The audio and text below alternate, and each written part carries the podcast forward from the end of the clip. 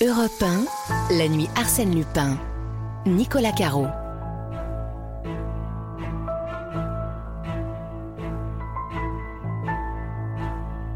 Bonne nuit à tous, c'est Nicolas Caro, j'espère que vous avez vérifié le verrou de la porte d'entrée puisque le plus grand des voleurs entre chez vous ce soir. Arsène Lupin est sur Europe un cette nuit.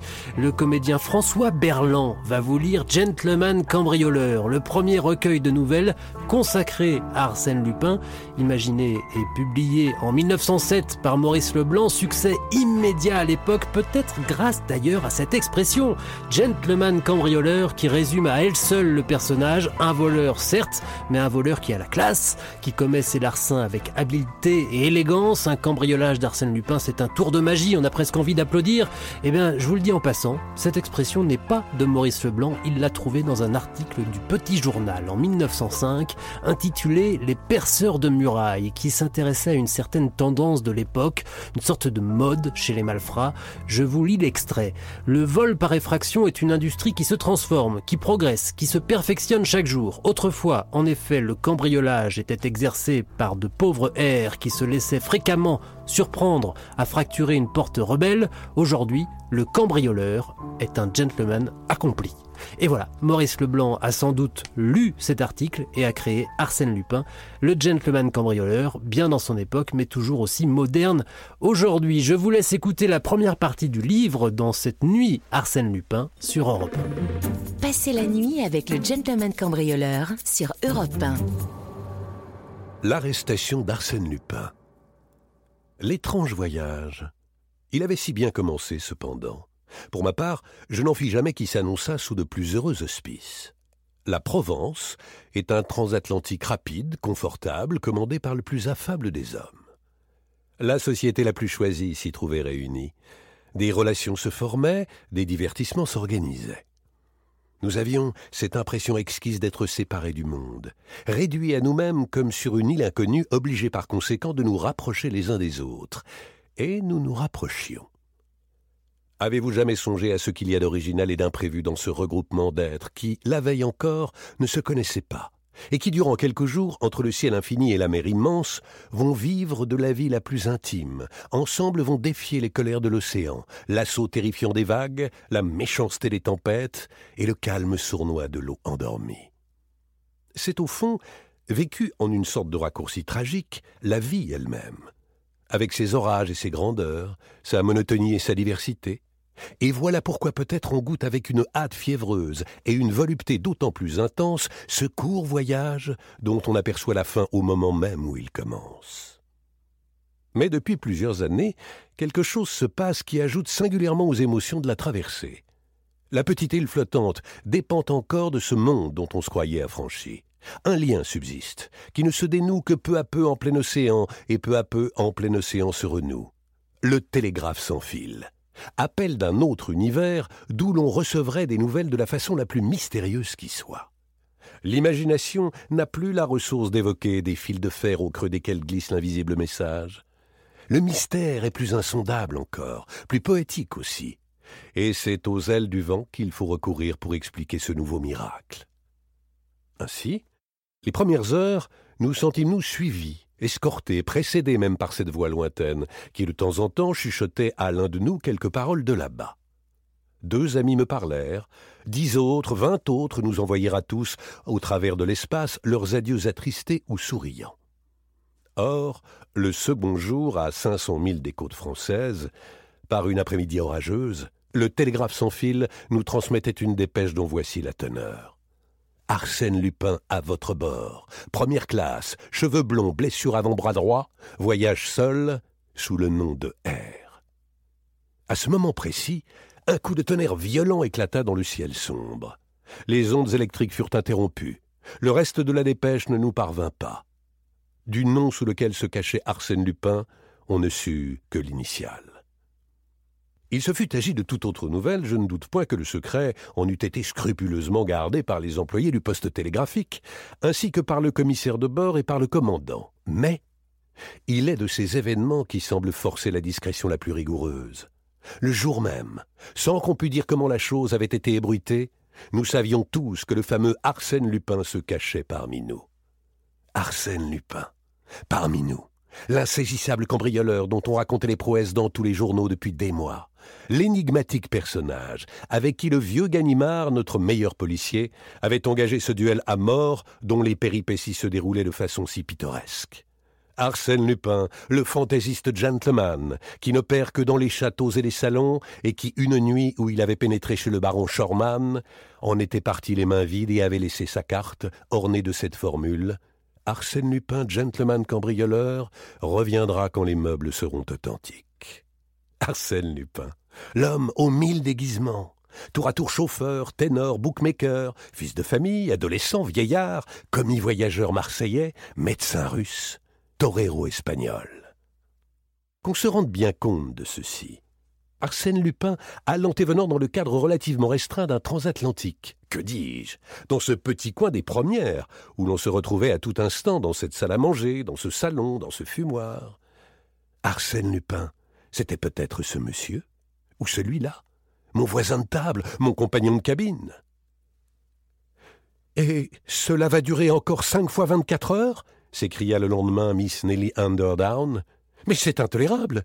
J'espère bien qu'on va l'arrêter. » Et s'adressant à moi, « Voyons, vous, monsieur d'Andrézy, qui êtes déjà au mieux avec le commandant, vous ne savez rien ?» J'aurais bien voulu savoir quelque chose pour plaire à Miss Nelly. C'était une de ces magnifiques créatures qui, partout où elles sont, occupent aussitôt la place la plus en vue. Leur beauté autant que leur fortune éblouit. Elles ont une cour, des fervents, des enthousiastes. Élevée à Paris par une mère française, elle rejoignait son père, le richissime Underdown de Chicago. Une de ses amies, Lady Gerland, l'accompagnait. Dès la première heure, j'avais posé ma candidature de flirt. Mais dans l'intimité rapide du voyage, tout de suite son charme m'avait troublé. Et je me sentais un peu trop ému pour un flirt quand ses grands yeux noirs rencontraient les miens. Cependant, elle accueillait mes hommages avec une certaine faveur. Elle daignait rire de mes bons mots et s'intéresser à mes anecdotes. Une vague sympathie semblait répondre à l'empressement que je lui témoignais. Un seul rival peut-être m'eût inquiété. Un assez beau garçon, élégant, réservé, dont elle paraissait quelquefois préférer l'humeur taciturne à mes façons plus en dehors de Parisiens. Il faisait justement partie du groupe d'admirateurs qui entourait Miss Nelly lorsqu'elle m'interrogea. Nous étions sur le pont, agréablement installés dans des rocking chairs. L'orage de la veille avait éclairci le ciel. L'heure était délicieuse. « Je ne sais rien de précis, mademoiselle, » lui répondis-je. « Mais est-il impossible de conduire nous-mêmes notre enquête ? Tout aussi bien que le ferait le vieux Ganimard, l'ennemi personnel d'Arsène Lupin. »« Oh, oh, oh, vous vous avancez beaucoup. » »« En quoi donc ? Le problème est-il si compliqué ? » ?»« Très compliqué. » C'est que vous oubliez les éléments que nous avons pour le résoudre. Quels éléments ? Premièrement, Lupin se fait appeler Monsieur R. Signalement un peu vague. Deuxièmement, il voyage seul. Si cette particularité vous suffit. Troisièmement, il est blond. Et alors ? Alors, nous n'avons plus qu'à consulter la liste des passagers et à procéder par élimination. J'avais cette liste dans ma poche. Je la pris et la parcourus. Je note d'abord qu'il n'y a que treize personnes que leur initiale désigne à notre attention. « Treize ? Seulement ? » ?»« En première classe, oui. Sur ces treize messieurs R, comme vous pouvez vous en assurer, neuf sont accompagnés de femmes, d'enfants et de domestiques. Restent quatre personnages isolés, le marquis de Raverdan. « Secrétaire d'ambassade » interrompit Miss Nelly, « je le connais. »« Le major Rawson, c'est mon oncle » dit quelqu'un. « Monsieur Rivolta. »« Présent » s'écria l'un de nous, un Italien dont la figure disparaissait sous une barbe du plus beau noir. Miss Nelly éclata de rire. « Monsieur n'est pas précisément blond. »« Alors, repris-je, nous sommes obligés de conclure que le coupable est le dernier de la liste. »« C'est-à-dire ?»« C'est-à-dire Monsieur Rosen. »« Quelqu'un connaît-il Monsieur Rosen ?» On se tut. Mais Miss Nelly, interpellant le jeune homme taciturne dont l'assiduité près d'elle me tourmentait, lui dit « Eh bien, Monsieur Rosen, vous ne répondez pas ?» On tourna les yeux vers lui. Il était blond. Avons-le, je sentis comme un petit choc au fond de moi. Et le silence gêné qui pesa sur nous m'indiqua que les autres assistants éprouvaient aussi cette sorte de suffocation. C'était absurde d'ailleurs, car enfin, rien dans les allures de ce monsieur ne permettait qu'on le suspectât. « Pourquoi je ne réponds pas » dit-il. « mais parce que, vu mon nom, ma qualité de voyageur isolé et la couleur de mes cheveux, j'ai déjà procédé à une enquête analogue et que je suis arrivé au même résultat. Je suis donc d'avis qu'on m'arrête. » Il avait un drôle d'air en prononçant ces paroles. Ses lèvres minces, comme deux traits inflexibles, s'amincirent encore et pâlirent. Des filets de sang strièrent ses yeux. Certes, il plaisantait, pourtant sa physionomie, son attitude nous impressionnèrent. Naïvement, Miss Nelly demanda : « Mais vous n'avez pas de blessure ? » « Il est vrai, dit-il, la blessure manque. » D'un geste nerveux, il releva sa manchette et découvrit son bras. Mais aussitôt une idée me frappa, mes yeux croisèrent ceux de Miss Nelly. Il avait montré le bras gauche. Et, ma foi, j'allais en faire nettement la remarque quand un incident détourna notre attention. Lady Gerland, l'amie de Miss Nelly, arrivait en courant. Elle était bouleversée. On s'empressa autour d'elle, et ce n'est qu'après bien des efforts qu'elle réussit à balbutier. « Mes bijoux, mes perles, on a tout pris !» Non, on n'avait pas tout pris. Comme nous le sûmes par la suite, chose bien plus curieuse, on avait choisi.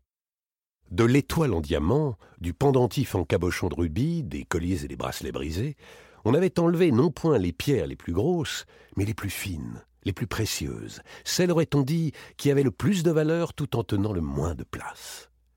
Les montures gisaient là, sur la table. Je les vis, tous nous les vîmes, dépouillés de leurs joyaux, comme des fleurs dont on eût arraché les beaux pétales étincelants et colorés.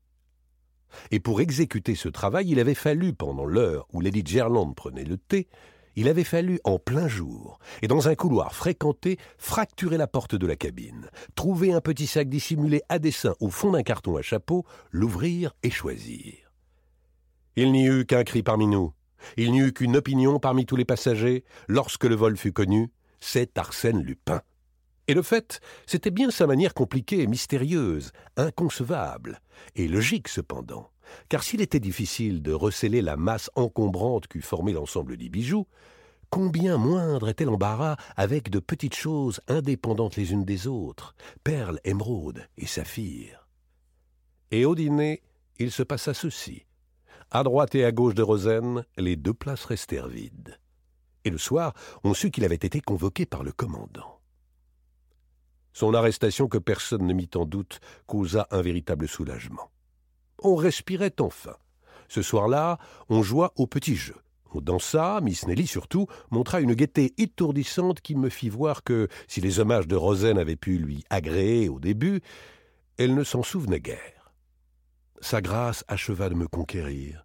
Vers minuit, à la clarté sereine de la lune, je lui affirmai mon dévouement avec une émotion qui ne parut pas lui déplaire. Mais le lendemain, à la stupeur générale, on apprit que les charges relevées contre lui n'étant pas suffisantes, Rosen était libre.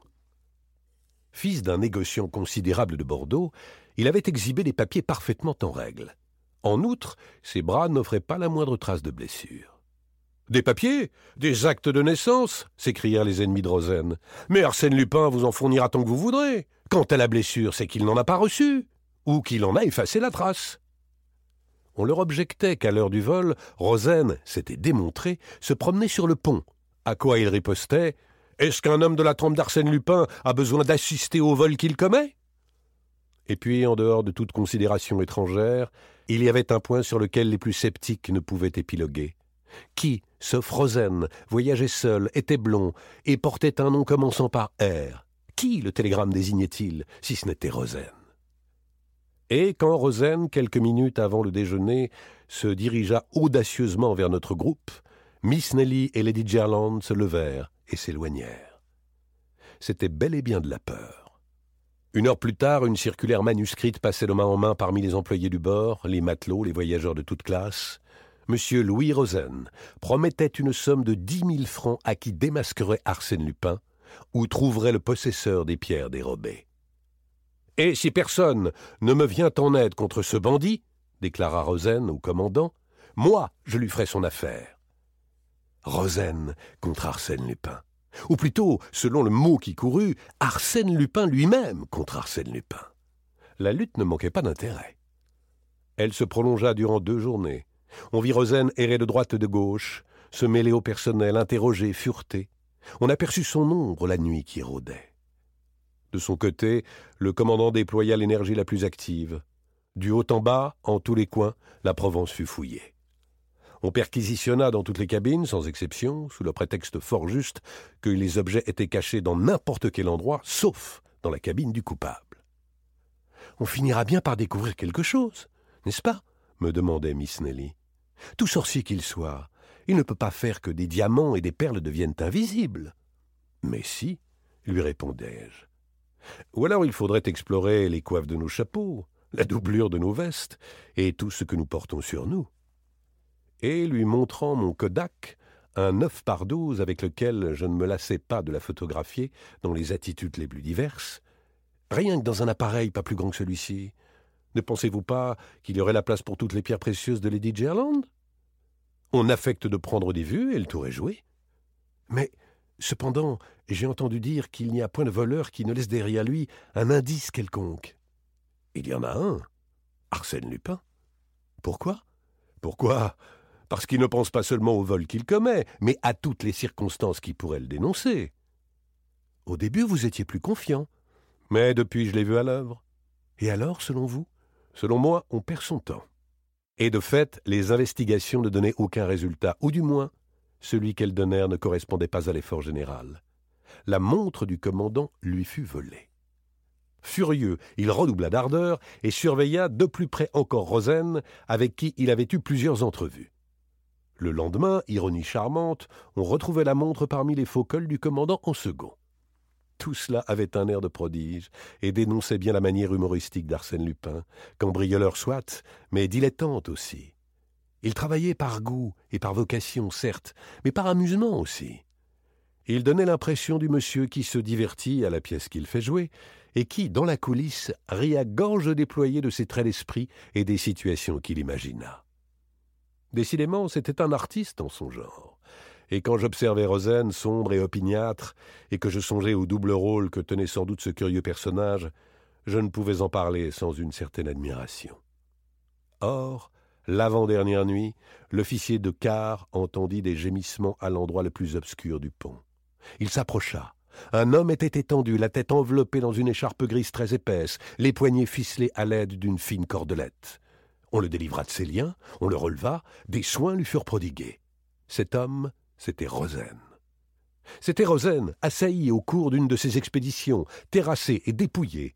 Une carte de visite fixée par une épingle à son vêtement portait ces mots « Arsène Lupin accepte avec reconnaissance les dix mille francs de Monsieur Rosen ». En réalité, le portefeuille dérobé contenait vingt billets de mille. Naturellement, on accusa le malheureux d'avoir simulé cette attaque contre lui-même, mais outre qu'il lui était impossible de se lier de cette façon, il fut établi que l'écriture de la carte différait absolument de l'écriture de Rosen, et ressemblait au contraire, à s'y méprendre, à celle d'Arsène Lupin, telle que la reproduisait un ancien journal trouvé à bord. Ainsi donc, Rosen n'était plus Arsène Lupin. Rosen était Rosen, fils d'un négociant de Bordeaux. Et la présence d'Arsène Lupin s'affirmait une fois de plus, et par quel acte redoutable. Ce fut la terreur. On n'osa plus rester seul dans sa cabine, et pas davantage s'aventurer seul aux endroits trop écartés. Prudemment, on se groupait entre gens sûrs les uns des autres. Et encore, une défiance instinctive divisait les plus intimes. C'est que la menace ne provenait pas d'un individu isolé, surveillé, et par là même moins dangereux. Arsène Lupin, maintenant, c'était... c'était tout le monde. Notre imagination surexcitée lui attribuait un pouvoir miraculeux et illimité. On le supposait capable de prendre les déguisements les plus inattendus, d'être tour à tour le respectable Major Rawson ou le noble marquis de Raverdan, ou même, car on ne s'arrêtait plus à l'initiale accusatrice, ou même telle ou telle personne connue de tous, ayant femme, enfant, domestique. Les premières dépêches sans fil n'apportèrent aucune nouvelle. Du moins, le commandant ne nous en fit point part, et un tel silence n'était pas pour nous rassurer. Aussi, le dernier jour parut-il interminable. On vivait dans l'attente anxieuse d'un malheur. Cette fois, ce ne serait plus un vol, ce ne serait plus une simple agression, ce serait le crime, le meurtre. On n'admettait pas qu'Arsène Lupin s'en tînt à ces deux larcins insignifiants. Maître absolu du navire, les autorités réduites à l'impuissance, il n'avait qu'à vouloir, tout lui était permis. Il disposait des biens et des existences. Heure délicieuse pour moi, je l'avoue, car elles me valurent la confiance de Miss Nelly, Impressionnée par tant d'événements de nature déjà inquiète, elle chercha spontanément à mes côtés une protection, une sécurité que j'étais heureux de lui offrir. Au fond, je bénissais Arsène Lupin. N'était-ce pas lui qui nous rapprochait? N'était-ce pas grâce à lui que j'avais le droit de m'abandonner aux plus beaux rêves? Rêves d'amour, et rêves moins chimériques, pourquoi ne pas le confesser? Les Andrésis sont de bonnes souches poitevines, mais leur blason est quelque peu dédoré, et il ne me paraît pas indigne d'un gentilhomme de songer à rendre à son nom le lustre perdu. Et ses rêves, je le sentais, n'offusquaient point Nelly. Ses yeux souriants m'autorisaient à les faire. La douceur de sa voix me disait d'espérer. Et jusqu'au dernier moment, accoudés au bastingage, nous restâmes l'un près de l'autre, tandis que la ligne des côtes américaines voguait au-devant de nous. On avait interrompu les perquisitions. On attendait, depuis les premières jusqu'à l'entrepont où grouillaient les émigrants, on attendait la minute suprême où s'expliquerait enfin l'insoluble énigme. Qui était Arsène Lupin? Sous quel nom, sous quel masque se cachait le fameux Arsène Lupin? Et cette minute suprême arriva. Dussé-je vivre cent ans, je n'en oublierai pas le plus infime détail. « Comme vous êtes pâle, Miss Nelly, » dis-je à ma compagne qui s'appuyait à mon bras, toute défaillante. « Et vous ?» me répondit-elle. « Ah, vous êtes si changé !»« Songez donc, cette minute est passionnante, et je suis si heureux de la vivre auprès de vous, Miss Nelly. Il me semble que votre souvenir s'attardera quelquefois. » Elle n'écoutait pas. Haletante et fiévreuse, la passerelle s'abattit, mais avant que nous eûmes la liberté de la franchir, des gens montèrent à bord, des douaniers, des hommes en uniforme, des facteurs. Miss Nelly balbutia. « On s'apercevrait qu'Arsène Lupin s'est échappé pendant la traversée, que je n'en serais pas surprise. » Il a peut-être préféré la mort au déshonneur, et plongé dans l'Atlantique plutôt que d'être arrêté. « Ne riez pas, fit-elle, agacée. » Soudain, je tressaillis. Et comme elle me questionnait, je lui dis... Vous voyez ce vieux petit homme debout à l'extrémité de la passerelle? Avec un parapluie, une redingote vert olive? C'est Ganimard. Ganimard? Oui, le célèbre policier. Celui qui a juré qu'Arsène Lupin serait arrêté de sa propre main. Ah, je comprends que l'on n'ait pas eu de renseignements de ce côté de l'océan. Ganimard était là, et il aime bien que personne ne s'occupe de ses petites affaires. Alors, Arsène Lupin est sûr d'être pris? Qui sait? Ganimard ne l'a jamais vu, paraît-il, que grimé et déguisé, à moins qu'il ne connaisse son nom d'emprunt. « Ah » dit-elle, avec cette curiosité un peu cruelle de la femme, « si je pouvais assister à l'arrestation. »« Patientons. Certainement Arsène Lupin a déjà remarqué la présence de son ennemi.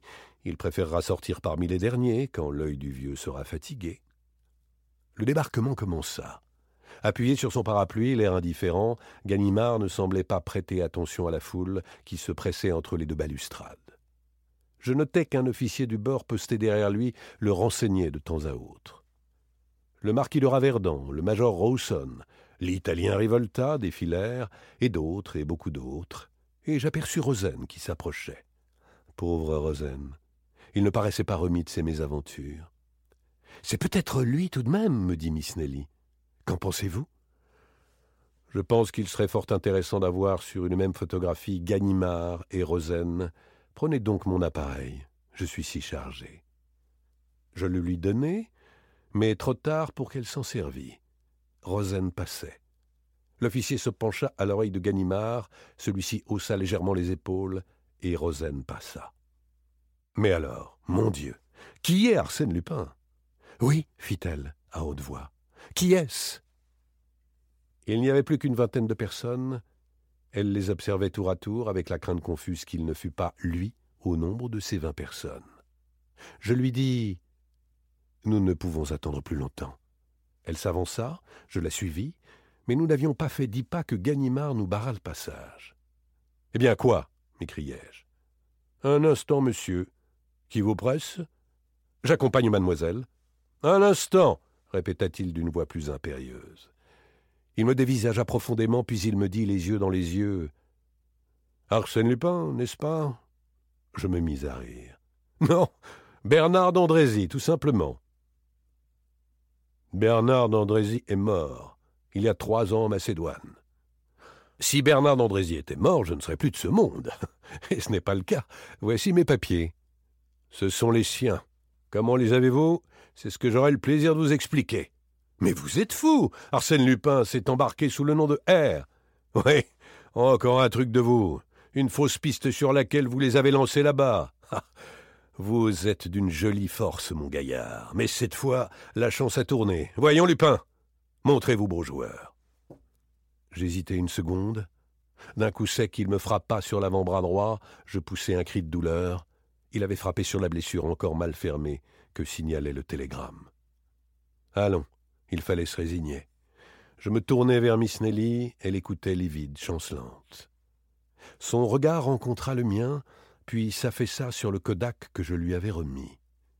Elle fit un geste brusque, et j'eus l'impression, j'eus la certitude qu'elle comprenait tout à coup. Oui, c'était là, entre les parois étroites de chagrin noir, au creux du petit objet que j'avais eu la précaution de déposer entre ses mains avant que Ganimard ne m'arrêtât, c'était bien là que se trouvaient les vingt mille francs de Rosen, les perles et les diamants de Lady Gerland. Ah, je le jure! À ce moment solennel, alors que Ganimard et deux de ses acolytes m'entouraient, tout me fut indifférent. Mon arrestation, l'hostilité des gens, tout. Hors ceci, la résolution qu'allait prendre Miss Nelly au sujet de ce que je lui avais confié. Que l'on eût contre moi cette preuve matérielle et décisive, je ne songeais même pas à le redouter. Mais cette preuve, Miss Nelly se déciderait-elle à la fournir? Serais-je trahi par elle, perdu par elle? Agirait-elle en ennemie, qui ne pardonne pas, ou bien en femme qui se souvient et dont le mépris s'adoucit d'un peu d'indulgence, d'un peu de sympathie involontaire? Elle passa devant moi. Je la saluai très bas, sans un mot. Mêlée aux autres voyageurs, elle se dirigea vers la passerelle, mon Kodak à la main. Sans doute, pensais-je, elle n'ose pas, en public. C'est dans une heure, dans un instant qu'elle le donnera. Mais arrivée au milieu de la passerelle, par un mouvement de maladresse simulée, elle le laissa tomber dans l'eau entre le mur du quai et le flanc du navire. Puis, je la vis s'éloigner. Sa jolie silhouette se perdit dans la foule, m'apparut de nouveau et disparut. C'était fini, fini pour jamais. Un instant, je restai immobile, triste à la fois et pénétré d'un doux attendrissement. Puis, je soupirai au grand étonnement de Ganimard. Dommage tout de même de ne pas être un honnête homme. C'est ainsi qu'un soir d'hiver, Arsène Lupin me raconta l'histoire de son arrestation. Le hasard d'incidents dont j'écrirai quelque jour le récit avait noué entre nous des liens, dirais-je, d'amitié. Oui, j'ose croire qu'Arsène Lupin m'honore de quelque amitié, et que c'est par amitié qu'il arrive parfois chez moi à l'improviste, apportant dans le silence de mon cabinet de travail sa gaieté juvénile, le rayonnement de sa vie ardente, sa belle humeur d'homme pour qui la destinée n'a que faveur et sourire. Son portrait, comment pourrais-je le faire? Vingt fois j'ai vu Arsène Lupin, et vingt fois c'est un être différent qui m'est apparu. Ou plutôt le même être dont vingt miroirs m'auraient renvoyé autant d'images déformées, chacune ayant ses yeux particuliers, sa forme spéciale de figure, son geste propre, sa silhouette et son caractère. « Moi-même, me dit-il, je ne sais plus bien qui je suis. Dans une glace, je ne me reconnais plus. » Boutade, certes, et paradoxe, mais vérité à l'égard de ceux qui le rencontrent et qui ignorent ses ressources infinies, sa patience, son art du maquillage, sa prodigieuse faculté de transformer jusqu'aux proportions de son visage, et d'altérer le rapport même de ses traits entre eux. « Pourquoi, dit-il encore, aurais-je une apparence définie? Pourquoi ne pas éviter ce danger d'une personnalité toujours identique? Mes actes me désignent suffisamment. » Et il précise, avec une pointe d'orgueil, « Tant mieux si l'on ne peut jamais dire en toute certitude, voici Arsène Lupin. L'essentiel est qu'on dise sans crainte d'erreur, Arsène Lupin a fait cela. » Ce sont quelques-uns de ses actes, quelques-unes de ses aventures que j'essaie de reconstituer, d'après les confidences dont il eut la bonne grâce de me favoriser, certains soirs d'hiver, dans le silence de mon cabinet de travail.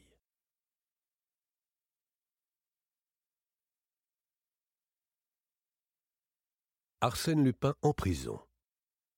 Il n'est point de touriste digne de ce nom qui ne connaisse les bords de la Seine et qui n'ait remarqué, en allant des ruines de Jumièges aux ruines de Saint-Vendrille, l'étrange petit château féodal du Malaquis, si fièrement campé sur sa roche, en pleine rivière. L'arche d'un pont le relie à la route, La base de ces tourelles sombres se confond avec le granit qui le supporte, bloc énorme, détaché d'on ne sait quelle montagne, et jeté là par quelque formidable convulsion. Tout autour, l'eau calme du grand fleuve joue parmi les roseaux, et des bergeronnettes tremblent sur la crête humide des cailloux. L'histoire du Maleki est rude comme son nom, revêche comme sa silhouette. Ce ne fut que combats, sièges, assauts, rapines et massacres. Aux veillées du pays de Caux, on évoque en frissonnant les crimes qui s'y commirent. On raconte de mystérieuses légendes. On parle du fameux souterrain qui conduisait jadis à l'abbaye de Jumièges et au manoir d'Agnès Sorel, la belle amie de Charles sept. Dans cet ancien repère de héros et de brigands habite le baron Nathan Cahorn, le baron Satan, comme on l'appelait jadis à la Bourse, où il s'est enrichi un peu trop brusquement. Les seigneurs du Malaki ruinés ont dû lui vendre pour un morceau de pain la demeure de leurs ancêtres. Il y a installé ses admirables collections de meubles et de tableaux, de faïences et de bois sculptés. Il y vit seul, avec trois vieux domestiques. Nul n'y pénètre jamais, nul n'a jamais contemplé dans le décor de ses salles antiques les trois Rubens qu'il possède, ses deux Watteau, sa chaire de Jean Goujon et tant d'autres merveilles arrachées à coups de billets de banque aux plus riches habitués des ventes publiques.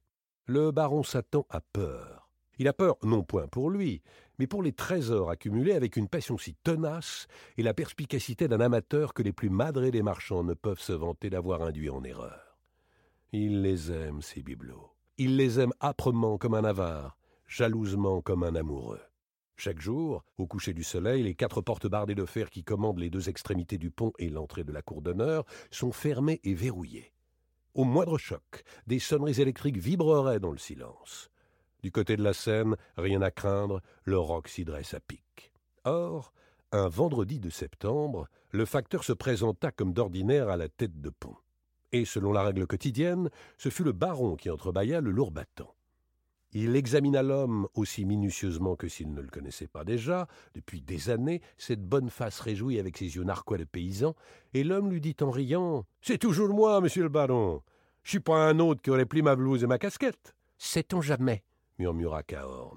Le facteur lui remit une pile de journaux, puis il ajouta « Et maintenant, monsieur le baron, il y a du nouveau. »« Du nouveau ?»« Une lettre. » Et recommandé encore. » Isolé, sans ami ni personne qui s'intéressât à lui, jamais le baron ne recevait de lettres. Et tout de suite, cela lui parut un événement de mauvais augure dont il y avait lieu de s'inquiéter.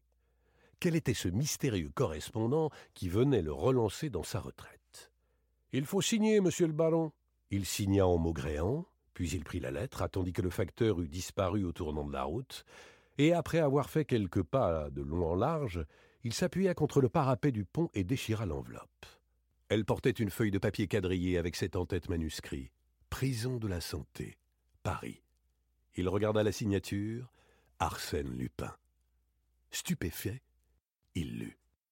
« Monsieur le baron, il y a dans la galerie qui réunit vos deux salons un tableau de Philippe de Champaigne d'excellente facture et qui me plaît infiniment. Vos Rubens sont aussi de bon goût, ainsi que votre plus petit Watteau. Dans le salon de droite, je note la crédence Louis treize, les tapisseries de Beauvais, le guéridon Empire signé Jacob et le bahut Renaissance. Dans celui de gauche, toute la vitrine des bijoux et des miniatures. Pour cette fois, je me contenterai de ces objets qui seront, je crois, d'un écoulement facile. Je vous prie donc de les faire emballer convenablement et de les expédier à mon nom, port payé, en gare des Batignolles avant huit jours. Faute de quoi, je ferai procéder moi-même à leur déménagement dans la nuit du mercredi vingt-sept au jeudi vingt-huit septembre. Et comme de juste, je ne me contenterai pas des objets surindiqués. Veuillez excuser le petit dérangement que je vous cause et accepter l'expression de mes sentiments de respectueuse considération. Arsène Lupin. P S. Surtout ne pas m'envoyer le plus grand des Watteau. Quoique vous l'ayez payé trente mille francs à l'hôtel des ventes, ce n'est qu'une copie. L'original ayant été brûlé sous le directoire par Barras un soir d'orgie. Consultez les mémoires inédits de Gara. Je ne tiens pas non plus à la châtelaine Louis quinze, dont l'authenticité me semble douteuse. Cette lettre bouleversa le baron Cahorn. Signée de tout autre, elle l'eût déjà considérablement alarmée, mais signée d'Arsène Lupin. Lecteur assidu des journaux, au courant de tout ce qui se passait dans le monde, en fait de vols et de crimes, il n'ignorait rien des exploits de l'infernal cambrioleur. Certes, il savait que Lupin, arrêté en Amérique par son ennemi Ganimard, était bel et bien incarcéré, que l'on instruisait son procès, avec quelle peine, mais il savait aussi que l'on pouvait s'attendre à toute sa part. D'ailleurs, cette connaissance exacte du château, de la disposition des tableaux et des meubles, était un indice des plus redoutables. Qui l'avait renseigné sur des choses que nul n'avait vues? Le baron leva les yeux et contempla la silhouette farouche du Malaquis, son piédestal abrupt, l'eau profonde qui l'entoure, et haussa les épaules. Non, décidément, il n'y avait point de danger. Personne au monde ne pouvait pénétrer jusqu'au sanctuaire inviolable de ses collections. Personne, soit, mais Arsène Lupin. Pour Arsène Lupin, est-ce qu'il existe des portes, des ponts-levis, des murailles ? À quoi servent les obstacles les mieux imaginés, les précautions les plus habiles, si Arsène Lupin a décidé d'atteindre tel but ? Le soir même, il écrivit au procureur de la République à Rouen. Il envoyait la lettre de menace et réclamait aide et protection. La réponse ne tarda point. Le nommé Arsène Lupin étant actuellement détenu à la santé, surveillé de près et dans l'impossibilité d'écrire, la lettre ne pouvait être que l'œuvre d'un mystificateur. Tout le démontrait, la logique et le bon sens, comme la réalité des faits. Toutefois, et par excès de prudence, on avait commis un expert à l'examen de l'écriture et l'expert déclarait que, malgré certaines analogies, cette écriture n'était pas celle du détenu. Malgré certaines analogies, le baron ne retint que ces trois mots effarants, où il voyait l'aveu d'un doute qui, à lui seul, aurait dû suffire pour que la justice intervînt. Ses craintes s'exaspérèrent. Il ne cessa de relire la lettre. « Je ferai procéder moi-même au déménagement. » Et cette date précise, la nuit du mercredi vingt-sept au jeudi vingt-huit septembre. Soupçonneux et taciturne, il n'avait pas osé se confier à ses domestiques, dont le dévouement ne lui paraissait pas à l'abri de toute épreuve. Cependant, pour la première fois depuis des années, il éprouvait le besoin de parler, de prendre conseil. Abandonné par la justice de son pays, il n'espérait plus se défendre avec ses propres ressources. Et il fut sur le point d'aller jusqu'à Paris et d'implorer l'assistance de quelque ancien policier. Deux jours s'écoulèrent. Le troisième, en lisant ses journaux, il tressaillit de joie. Le Réveil de Caudebec publiait cet entrefilet. « Nous avons le plaisir de posséder dans nos murs, voilà bientôt trois semaines, l'inspecteur principal Ganimard, un des vétérans du service de la sûreté. Monsieur Ganimard, à qui l'arrestation d'Arsène Lupin, sa dernière prouesse, a valu une réputation européenne, se repose de ses longues fatigues en taquinant le goujon et la blette. Ganimard. Voilà bien l'auxiliaire que cherchait le baron Cahorn. Qui mieux que le rotor et patient Ganimard saurait déjouer les projets de Lupin? Le baron n'hésita pas. Six kilomètres séparent le château de la petite ville de Caudebec. Il les franchit d'un pas allègre, en homme que surexcite l'espoir du salut. Après plusieurs tentatives infructueuses pour connaître l'adresse de l'inspecteur principal, il se dirigea vers les bureaux du Réveil, situés au milieu du quai. Il y trouva le rédacteur de l'entrefilet, qui, s'approchant de la fenêtre, s'écria « Ganimard, mais vous êtes sûr de le rencontrer le long du quai, la ligne à la main. C'est là que nous avons lié connaissance. Et que j'ai lu par hasard son nom gravé sur sa canne à pêche. Tenez, le petit vieux que l'on aperçoit là-bas, sous les arbres de la promenade. »« En redingote et en chapeau de paille ? » ?»« Justement. Ah, un drôle de type, hein. Pas causeur et plutôt bourru, hein. » Cinq minutes après, le baron abordait le célèbre Ganimard, se présentait et tâchait d'entrer en conversation. N'y parvenant point, il aborda franchement la question et exposa son cas. L'autre écouta, immobile, sans perdre de vue le poisson qu'il guettait, puis il tourna la tête vers lui, le toisa les pieds à la tête d'un air de profonde pitié et prononça « Monsieur, ce n'est guère l'habitude de prévenir les gens que l'on veut dépouiller. Arsène Lupin en particulier ne commet pas de pareille bourde.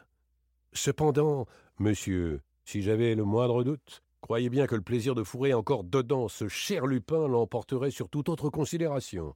Par malheur, ce jeune homme est sous les verrous. S'il s'échappe, on ne s'échappe pas de la santé. Mais lui, lui pas plus qu'un autre. Cependant, eh bien, s'il s'échappe, tant mieux, je le repincerai. En attendant, dormez sur vos deux oreilles et n'effarouchez pas davantage ces tablettes. » La conversation était finie. Le baron retourna chez lui, un peu rassuré par l'insouciance de Ganimard. Il vérifia les serrures, espionna les domestiques, et quarante-huit heures encore se passèrent pendant lesquelles il arriva presque à se persuader que, somme toute, ses craintes étaient chimériques. Non, décidément, comme l'avait dit Ganimard, on ne prévient pas les gens que l'on veut dépouiller.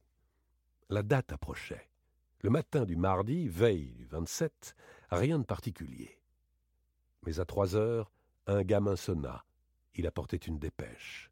Aucun colis en gare Batignolles, préparez tout pour demain soir, Arsène. De nouveau, ce fut l'affolement, à tel point qu'il se demanda s'il ne céderait pas aux exigences d'Arsène Lupin.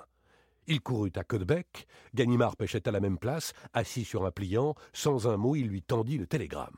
« Et après ?» fit l'inspecteur. « Après ? Mais c'est pour demain !»« Quoi ?»« Le cambriolage, le pillage de mes collections !» Ganimard déposa sa ligne, se tourna vers lui, et les deux bras croisés sur sa poitrine, s'écria d'un ton d'impatience. « Ah ça ! Est-ce que vous vous imaginez que je vais m'occuper d'une histoire aussi stupide ?»« Quelle indemnité demandez-vous pour passer au château la nuit du vingt-sept au vingt-huit septembre ?»« Pas un sou, fichez-moi la paix !»« Fixez votre prix, je suis riche, extrêmement riche !» La brutalité de l'offre déconcerta Ganimard, qui reprit plus calme. « Je suis ici en congé, et j'ai pas le droit de me mêler. » Personne ne le saura. Je m'engage, quoi qu'il arrive, à garder le silence. Oh, il n'arrivera rien. Eh bien, voyons, trois mille francs échassés. L'inspecteur huma une prise de tabac, réfléchit et laissa tomber. Soit, seulement je dois vous déclarer loyalement que c'est de l'argent jeté par la fenêtre. Ça m'est égal. En ce cas. Et puis après tout, est-ce qu'on sait avec ce diable de Lupin? Il doit avoir à ses ordres toute une bande. Êtes-vous sûr de vos domestiques ? « Ma foi !»« Alors, ne comptons pas sur eux. Je vais prévenir par dépêche deux gaillards de mes amis, qui nous donneront plus de sécurité. Et maintenant, filez, qu'on ne nous voit pas ensemble. À demain vers les neuf heures. » Le lendemain, date fixée par Arsène Lupin, le baron Cahorn décrocha sa panoplie, fourbit ses armes et se promena aux alentours de Malaquis. Rien d'équivoque ne le frappa.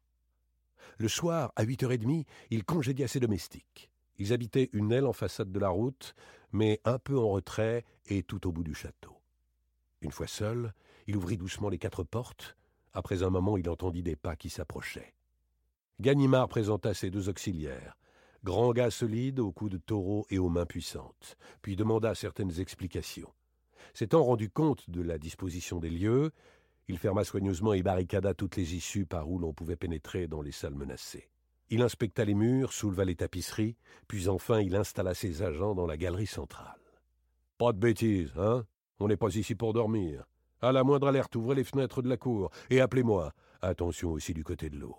Dix mètres de falaise droite, des diables de leur calibre, ça ne les effraie pas. » Il les enferma, emporta les clés et dit au baron « Et maintenant à notre poste. » Il avait choisi pour y passer la nuit une petite pièce pratiquée dans l'épaisseur des murailles d'enceinte, entre les deux portes principales, et qui était jadis le réduit du veilleur.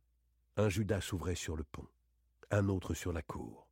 Dans un coin, on apercevait comme l'orifice d'un puits. « Vous m'avez bien dit, monsieur le baron, que ce puits était l'unique entrée des souterrains et que, de mémoire d'homme, elle est bouchée. »« Oui. »« Donc, à moins qu'il n'existe une autre issue ignorée de tous, sauf d'Arsène Lupin, ce qui semble un peu problématique, nous sommes tranquilles. » Il aligna trois chaises, s'étendit confortablement, alluma sa pipe et soupira. « Vraiment, monsieur le baron, il faut que j'aie rudement envie d'ajouter un étage à la maisonnette où je dois finir mes jours pour accepter une besogne aussi élémentaire.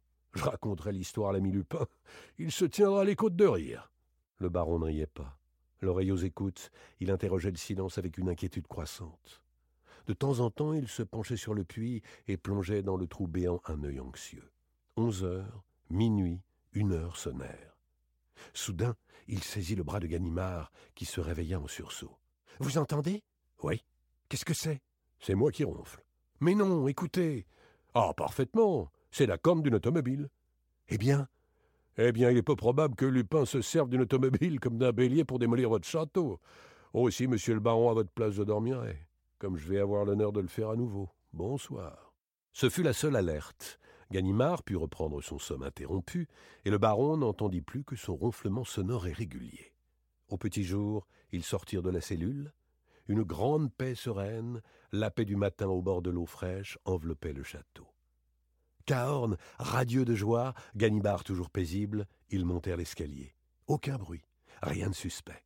« Que vous avez-je dit, monsieur le baron ? Au fond, je n'aurais pas dû accepter. Je suis honteux. » Il prit les clés et entra dans la galerie. Sur deux chaises, courbées, les bras ballants, les deux agents dormaient. « Tonnerre de nom d'un chien !» grogna l'inspecteur. Au même instant, le baron poussait un cri. « Les tableaux ! La crédence !» Il balbutiait, suffoquait, la main tendue vers les places vides, vers les murs dénudés où pointaient les clous. où pendaient les cordes inutiles. Le vateau disparut, les Rubens enlevés, les tapisseries décrochées, les vitrines vidées de leurs bijoux. Et mes candélabres Louis seize, et le chandelier du Régent, et ma Vierge du douzième. Il courait d'un endroit à l'autre, effaré, désespéré. Il rappelait ses prix d'achat, additionnait les pertes subies, accumulait les chiffres, tout cela pêle-mêle, en mots indistincts, en phrases inachevées. Il trépignait, il se convulsait, fou de rage et de douleur. On aurait dit un homme ruiné qui n'a plus qu'à se brûler la cervelle. Si quelque chose eût pu le consoler, c'eût été de voir la stupeur de Ganimard. Contrairement au baron, l'inspecteur ne bougeait pas, lui. Il semblait pétrifié, et d'un œil vague, il examinait les choses. Les fenêtres fermées, les serrures des portes intactes. Pas de brèche au plafond, pas de trou au plancher, l'ordre était parfait. Tout cela avait dû s'effectuer méthodiquement, d'après un plan inexorable et logique. « Arsène Lupin, Arsène Lupin », murmura-t-il, effondré. Soudain, il bondit sur les deux agents comme si la colère enfin le secouait, et il les bouscula furieusement et les injuria. Ils ne se réveillèrent point. « Diable » fit-il. « Est-ce que par hasard ?» Il se pencha sur eux et, tour à tour, les observa avec attention. Ils dormaient, mais d'un sommeil qui n'était pas naturel. Il dit au baron « On les a endormis. »« Mais qui ?»« Et lui, parbleu, ou sa bande, mais dirigée par lui. C'est un coup de sa façon, la griffe y est bien. » « En ce cas, je suis perdu.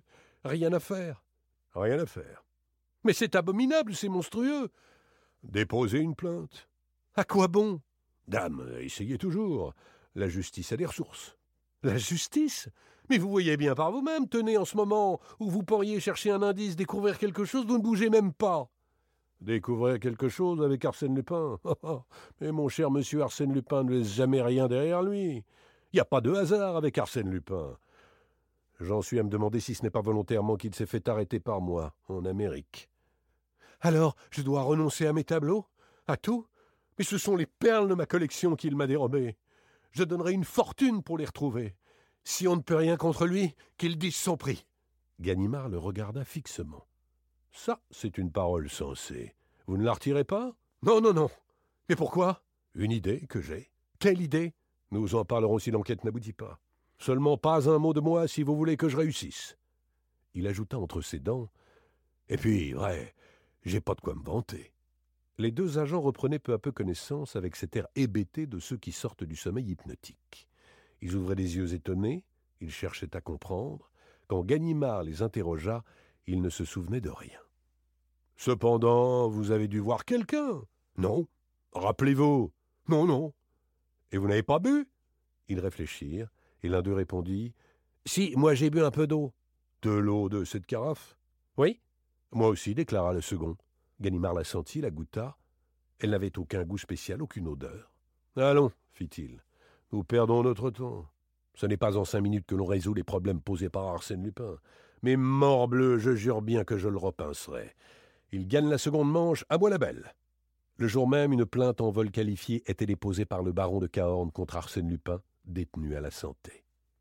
Cette plainte, le baron la regretta souvent quand il vit le Malaquis livré aux gendarmes, aux procureurs, aux juges d'instruction, aux journalistes, à tous les curieux qui s'insinuent partout où ils ne devraient pas être. L'affaire passionnait déjà l'opinion. Elle se produisait dans des conditions si particulières. Le nom d'Arsène Lupin excitait à tel point les imaginations que les histoires les plus fantaisistes remplissaient les colonnes des journaux et trouvaient créance auprès du public. Mais la lettre initiale d'Arsène Lupin, que publia l'Écho de France, et nul ne sut jamais qui en avait communiqué le texte, cette lettre, où le baron Cahorn était effrontément prévenu de ce qui le menaçait, causa une émotion considérable. Aussitôt, des explications fabuleuses furent proposées. On rappela l'existence des fameux souterrains, et le parquet, influencé, poussa ses recherches dans ce sens. On fouilla le château de haut en bas, on questionna chacune des pierres, on étudia les boiseries et les cheminées, les cadres des glaces et les poutres des plafonds. À la lueur des torches, on examina les caves immenses où les seigneurs du Malaquis entassaient jadis leurs munitions et leurs provisions. On sonda les entrailles du rocher. Ce fut vainement. On ne découvrit pas le moindre vestige de souterrain, il n'existait point de passage secret. « Soit, » répondait-on de tous côtés. Mais des meubles et des tableaux ne s'évanouissent pas comme des fantômes. Cela s'en va par des portes et par des fenêtres, et les gens qui s'en emparent s'introduisent et s'en vont également par des portes et des fenêtres. Quels sont ces gens? Comment se sont-ils introduits et comment s'en sont-ils allés ? Le parquet de Rouen, convaincu de son impuissance, sollicita le secours d'agents parisiens. M. Dudouis, le chef de la sûreté, envoya ses meilleurs limiers de la brigade de fer. Lui-même fit un séjour de quarante-huit heures au Malaquis. Il ne réussit pas davantage. C'est alors qu'il manda l'inspecteur principal Ganimard, dont il avait eu si souvent l'occasion d'apprécier les services. Ganimard écouta silencieusement les instructions de son supérieur, puis, hochant la tête, il prononça « Je crois que l'on fait fausse route en s'obstinant à fouiller le château. La solution est ailleurs. »« Et où donc ? » ?»« Auprès d'Arsène Lupin. »« Auprès d'Arsène Lupin. » Supposer cela, c'est admettre son intervention. »« Je l'admets. Bien plus, je la considère comme certaine. »« Voyons, Ganimard, c'est absurde. Arsène Lupin est en prison. » Arsène Lupin est en prison, soit, il est surveillé, je vous l'accorde, mais il aurait les fers aux pieds, des cordes aux poignets et un bâillon sur la bouche que je ne changerais pas d'avis. Et pourquoi cette obstination ? Parce que seul Arsène Lupin est de taille à combiner une machine de cette envergure, et de la combiner de telle façon qu'elle réussisse, comme elle a réussi. Des mots, Ganimard, qui sont des réalités. Mais voilà qu'on ne cherche pas de souterrain, de pierres tournant sur un pivot et autres balivernes de ce calibre. Notre individu n'emploie pas de procédé aussi vieux jeu. Il est d'aujourd'hui, ou plutôt de demain. Et vous concluez ? Je conclus en vous demandant nettement l'autorisation de passer une heure avec lui. Dans sa cellule ? Oui. Au retour d'Amérique, nous avons entretenu pendant la traversée d'excellents rapports, et j'ose dire qu'il a quelque sympathie pour celui qui a su l'arrêter. S'il peut me renseigner sans se compromettre, il n'hésitera pas à m'éviter un voyage inutile. Il était un peu plus de midi lorsque Ganimard fut introduit dans la cellule d'Arsène Lupin. Celui-ci, étendu sur son lit, leva la tête et poussa un cri de joie. « Ah, ça, c'est une vraie surprise. Ce cher Ganimard, ici, lui-même. Je désirais bien des choses dans la retraite que j'ai choisie, mais aucune plus passionnément que de vous y recevoir. Trop aimable ? Mais non, mais non, je professe pour vous la plus vive estime. J'en suis fier. » « Je l'ai toujours prétendu, Ganimard est notre meilleur détective. Il vaut presque, vous voyez comme je suis franc, il vaut presque Herlock Sholmès. Mais, en vérité, je suis désolé de n'avoir à vous offrir que cet escabeau. Et pas un rafraîchissement, pas un verre de bière. Excusez-moi, je suis là de passage. » Ganimard s'assit en souriant, et le prisonnier reprit, heureux de parler. « Mon Dieu, que je suis content de reposer mes yeux sur la figure d'un honnête homme. » J'en ai assez de toutes ces faces d'espions et de mouchards qui passent dix fois par jour la revue de mes poches et de ma modeste cellule pour s'assurer que je ne prépare pas une évasion. Fistre, est-ce que le gouvernement tient à moi ? Il a raison. Mais non, je serais si heureux qu'on me laissât vivre dans mon petit coin, avec les rentes des autres. N'est-ce pas, hein ? Ce serait si simple. Mais je bavarde, je dis des bêtises, et vous êtes peut-être pressé. Allons au fait, Ganimard. Qu'est-ce qui me vaut l'honneur d'une visite ? L'affaire Cahorn, déclara Ganimard sans détour. Halte là, une seconde. C'est que j'ai tant d'affaires, que je trouve d'abord dans mon cerveau le dossier de l'affaire Cahorn. Ah, voilà, j'y suis. Affaire Cahorn, château du Malaquis, Seine-Inférieure. Deux Rubens, un Watteau et quelques menus objets. Menus ? Oh, ma foi, tout cela est de médiocre importance, il y a mieux. Mais il suffit que l'affaire vous intéresse. Parlez donc, Ganimard. Dois-je vous expliquer où nous en sommes de l'instruction ? Inutile. J'ai lu les journaux de ce matin, je me permettrai même de vous dire que vous n'avancez pas vite. C'est précisément la raison pour laquelle je m'adresse à votre obligeance. Entièrement à vos ordres. Tout d'abord, ceci. L'affaire a bien été conduite par vous. Depuis A jusqu'à Z. La lettre d'avis, le télégramme, sont de votre serviteur. Je dois même en avoir quelque part... les récipicés. Arsène ouvrit le tiroir d'une petite table en bois blanc qui composait avec le lit et l'escabeau tout le mobilier de sa cellule, y prit deux chiffons de papier et les tendit à Ganimard. « Ah, oh, ça m'est !» s'écria celui-ci. « Je vous croyais gardé à vue et fouillé pour un oui pour un non. Or, vous lisez les journaux, vous collectionnez les reçus de la poste. Bah, ces gens-là sont si bêtes. Ils décousent la doublure de ma veste, ils explorent les semelles de mes bottines, ils auscultent les murs de cette pièce. » Mais pas un n'aurait l'idée qu'Arsène Lupin soit assaigné pour choisir une cachette aussi facile. C'est bien là-dessus que j'ai compté. Ganimard, amusé, s'exclama. « Quel drôle de garçon vous faites! Vous me déconcertez! Allons, racontez-moi l'aventure. Oh oh! Comme vous y allez! Vous initiez à tous mes secrets? Vous dévoilez mes petits trucs? C'est bien grave. Ai-je eu tort de compter sur votre complaisance? Non, Ganimard. Et puisque vous insistez... Arsène Lupin arpenta deux ou trois fois sa chambre, puis s'arrêtant... Que pensez-vous de ma lettre au baron? Je pense que vous avez voulu vous divertir, épater un peu la galerie. Ah ah! Voilà, épater la galerie. Eh bien, je vous assure, Ganimard, que je vous croyais plus fort. Est-ce que je m'attarde à ces puérilités, moi, Arsène Lupin? Est-ce que j'aurais écrit cette lettre si j'avais pu dévaliser le baron sans lui écrire? Mais comprenez donc, vous et les autres, que cette lettre est le point de départ indispensable, le ressort qui a mis toute la machine en branle. Voyons, procédons par ordre, et préparons ensemble, si vous voulez, le cambriolage du Malaquis. Je vous écoute. Donc, supposons un château, rigoureusement fermé, barricadé, comme l'était celui du baron Cahorn. Vais-je abandonner la partie ? Et renoncer à des trésors que je convoite, sous prétexte que le château qui les contient est inaccessible? Évidemment non. Vais-je tenter l'assaut, comme autrefois, à la tête d'une troupe d'aventuriers? Enfantin! Vais-je m'y introduire sournoisement? Impossible. Reste un moyen, l'unique à mon avis, c'est de me faire inviter par le propriétaire du dit château. Le moyen est original. Et combien facile! Supposons qu'un jour, le dit propriétaire reçoive une lettre, l'avertissant de ce que trame contre lui un nommé Arsène Lupin, cambrioleur réputé. Que fera-t-il? Il enverra la lettre au procureur. Qui se moquera de lui? Puisque le dit Lupin est actuellement sous les verrous. Donc, affolement du bonhomme, lequel est tout prêt à demander secours au premier venu. N'est-il pas vrai? Cela est hors de doute. Et s'il lui arrive de lire, dans une feuille de chou qu'un policier célèbre est en villégiature dans la localité voisine, il ira s'adresser à ce policier. Vous l'avez dit. Mais, d'autre part, admettons qu'en prévision de cette démarche inévitable, Arsène Lupin ait prié l'un de ses amis les plus habiles de s'installer à Caudebec, d'entrer en relation avec un rédacteur du Réveil, journal auquel est abonné le baron, de laisser entendre qu'il est un tel, le policier célèbre. Qu'adviendra-t-il? Que le rédacteur annoncera dans le Réveil la présence à Caudebec du dit policier. Parfait. Et de deux choses l'une. Ou bien le poisson, je veux dire Cahorn, ne mord pas à l'hameçon et alors rien ne se passe. Ou bien, et c'est l'hypothèse la plus vraisemblable, il accourt, tout frétillant. Et voilà donc mon Cahorn implorant contre moi l'assistance de l'un de mes amis. De plus en plus original. Bien entendu, le pseudo-policier refuse d'abord son concours. Là-dessus, dépêche d'Arsène Lupin. Épouvante du baron, qui supplie de nouveau mon ami et lui offre tant pour veiller à son salut. Le dit ami accepte, amène deux gaillards de notre bande, qui, la nuit, pendant que Cahorn est gardé à vue par son protecteur, déménage par la fenêtre un certain nombre d'objets et les laisse glisser à l'aide de cordes dans une bonne petite chaloupe affrétée ad hoc. C'est simple comme Lupin.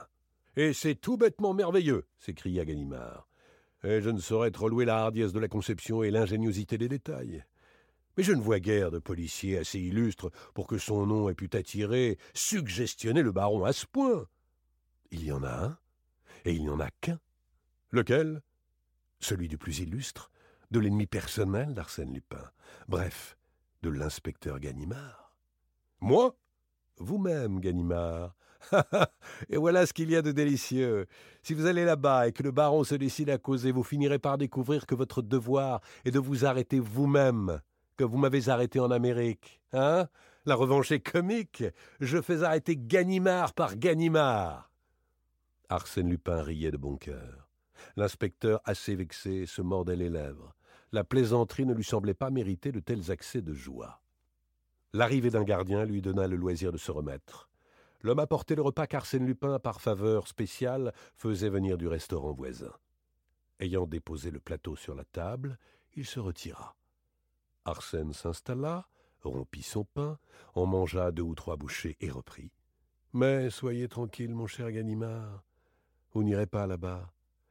Je vais vous révéler une chose qui vous stupéfiera. L'affaire Cahorn est sur le point d'être classée. »« Hein ? Sur le point d'être classée, vous dis-je. » « Allons donc, je quitte à l'instant le chef de la sûreté. »« Et après, est-ce que M. Duduy en sait plus long que moi sur ce qui me concerne ? » ?»« Vous apprendrez que Ganimard, excusez-moi, que le pseudo-Ganimard est resté en fort bon terme avec le baron. Celui-ci, et c'est la raison principale pour laquelle il n'a rien avoué, l'a chargé de la très délicate mission de négocier avec moi une transaction. Et à l'heure présente, moyennant une certaine somme, il est probable que le baron ait rentré en possession de ses chers bibelots. En retour de quoi, il retirera sa plainte. Donc plus de vol, donc il faudra bien que le parquet abandonne. Ganimard considéra le détenu d'un air stupéfait. « Et comment savez-vous tout cela ?»« Je viens de recevoir la dépêche que j'attendais. »« Vous venez de recevoir une dépêche ?»« À l'instant, cher ami. » Par politesse, je n'ai pas voulu la lire en votre présence, mais si vous m'y autorisez... « Vous vous moquez de moi, Lupin !»« Veuillez, mon cher ami, décapiter doucement cet œuf à la coque. Vous constaterez par vous-même que je ne me moque pas de vous. » Machinalement, Ganimard obéit et cassa l'œuf avec la lame d'un couteau. Un cri de surprise lui échappa. La coque vide contenait une feuille de papier bleu. Sur la prière d'Arsène Lupin, il la déplia. C'était un télégramme, ou plutôt une partie de télégramme auquel on avait arraché les indications de la poste. Il lut. Accord conclu, cent mille balles livrées, tout va bien. Cent mille balles fit-il. Oui, cent mille francs. C'est peu, mais enfin, les temps sont durs. Et j'ai des frais généraux si lourds. Si vous connaissiez mon budget, un budget de grande ville.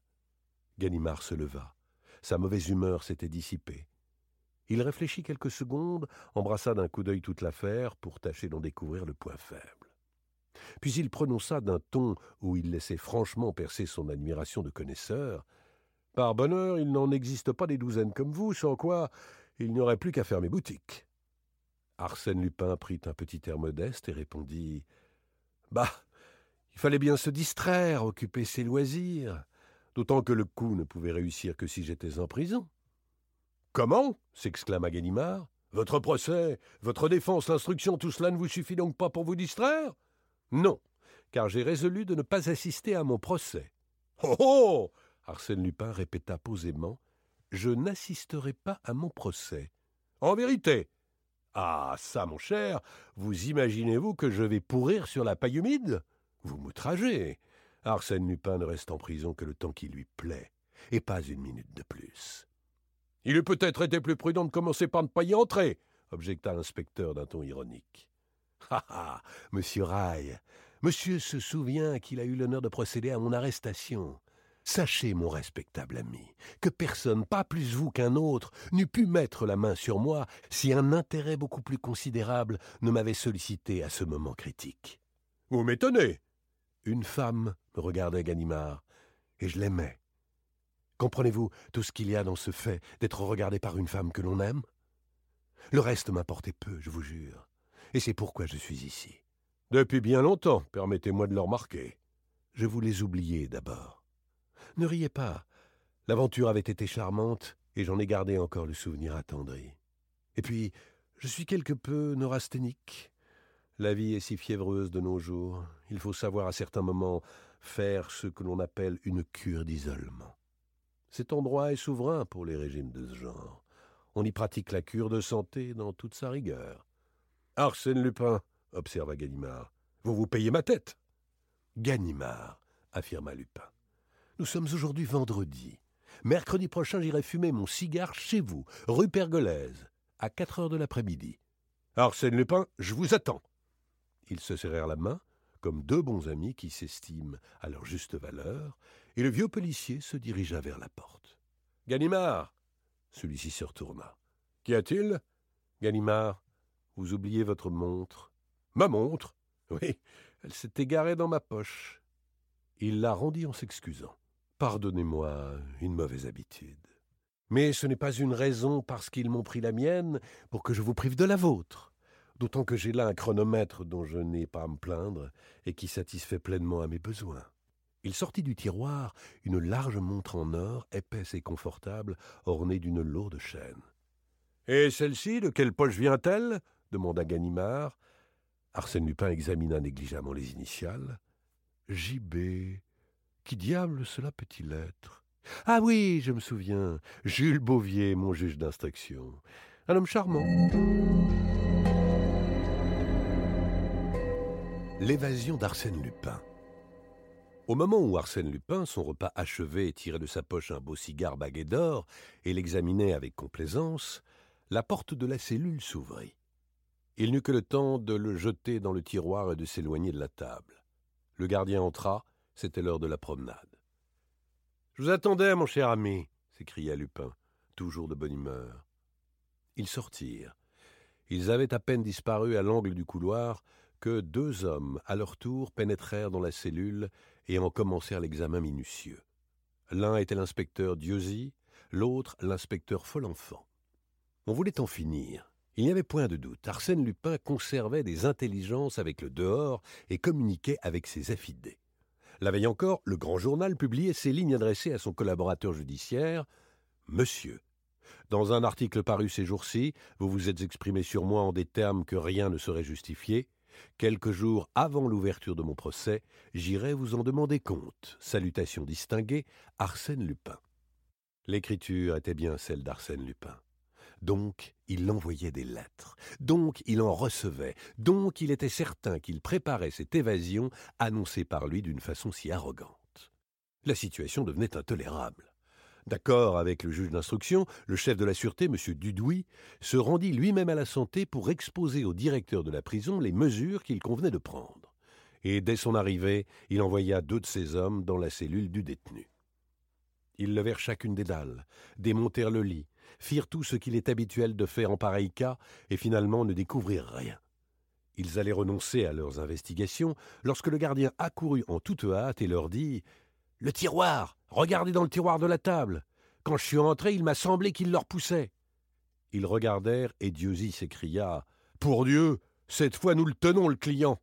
Folenfant l'arrêta. « Halte là, mon petit, le chef fera l'inventaire. » « Pourtant, ce cigare de luxe, laisse-le à Havane et prévenons le chef. » Deux minutes après, M. Dudouis explorait le tiroir. Il y trouva d'abord une liasse d'articles de journaux découpés par l'Argus de la presse et qui concernaient Arsène Lupin, puis une blague à tabac, une pipe, du papier, dix pelures d'oignon, et enfin deux livres. Il en regarda le titre.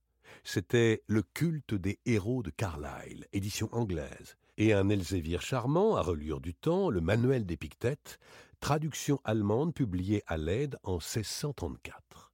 Les ayant feuilletés, il constata que toutes les pages étaient balafrées, soulignées, annotées. Était-ce là signe conventionnel ou bien de ces marques qui montrent la ferveur que l'on a pour un livre ? « Nous verrons cela en détail, » dit M. Dudouis. Il explora la blague à tabac, la pipe, puis saisissant le fameux cigare bagué d'or, « Fichtre !» « Il se met bien, notre ami !» s'écria-t-il. « Un Henri Clay !» D'un geste machinal de fumeur, il le porta près de son oreille et le fit craquer. Et aussitôt, une exclamation lui échappa. Le cigare avait molli sous la pression de ses doigts. Il l'examina avec plus d'attention et ne tarda pas à distinguer quelque chose de blanc entre les feuilles de tabac. Et délicatement, à l'aide d'une épingle, il attirait un rouleau de papier très fin, à peine gros comme un cure-dent. C'était un billet.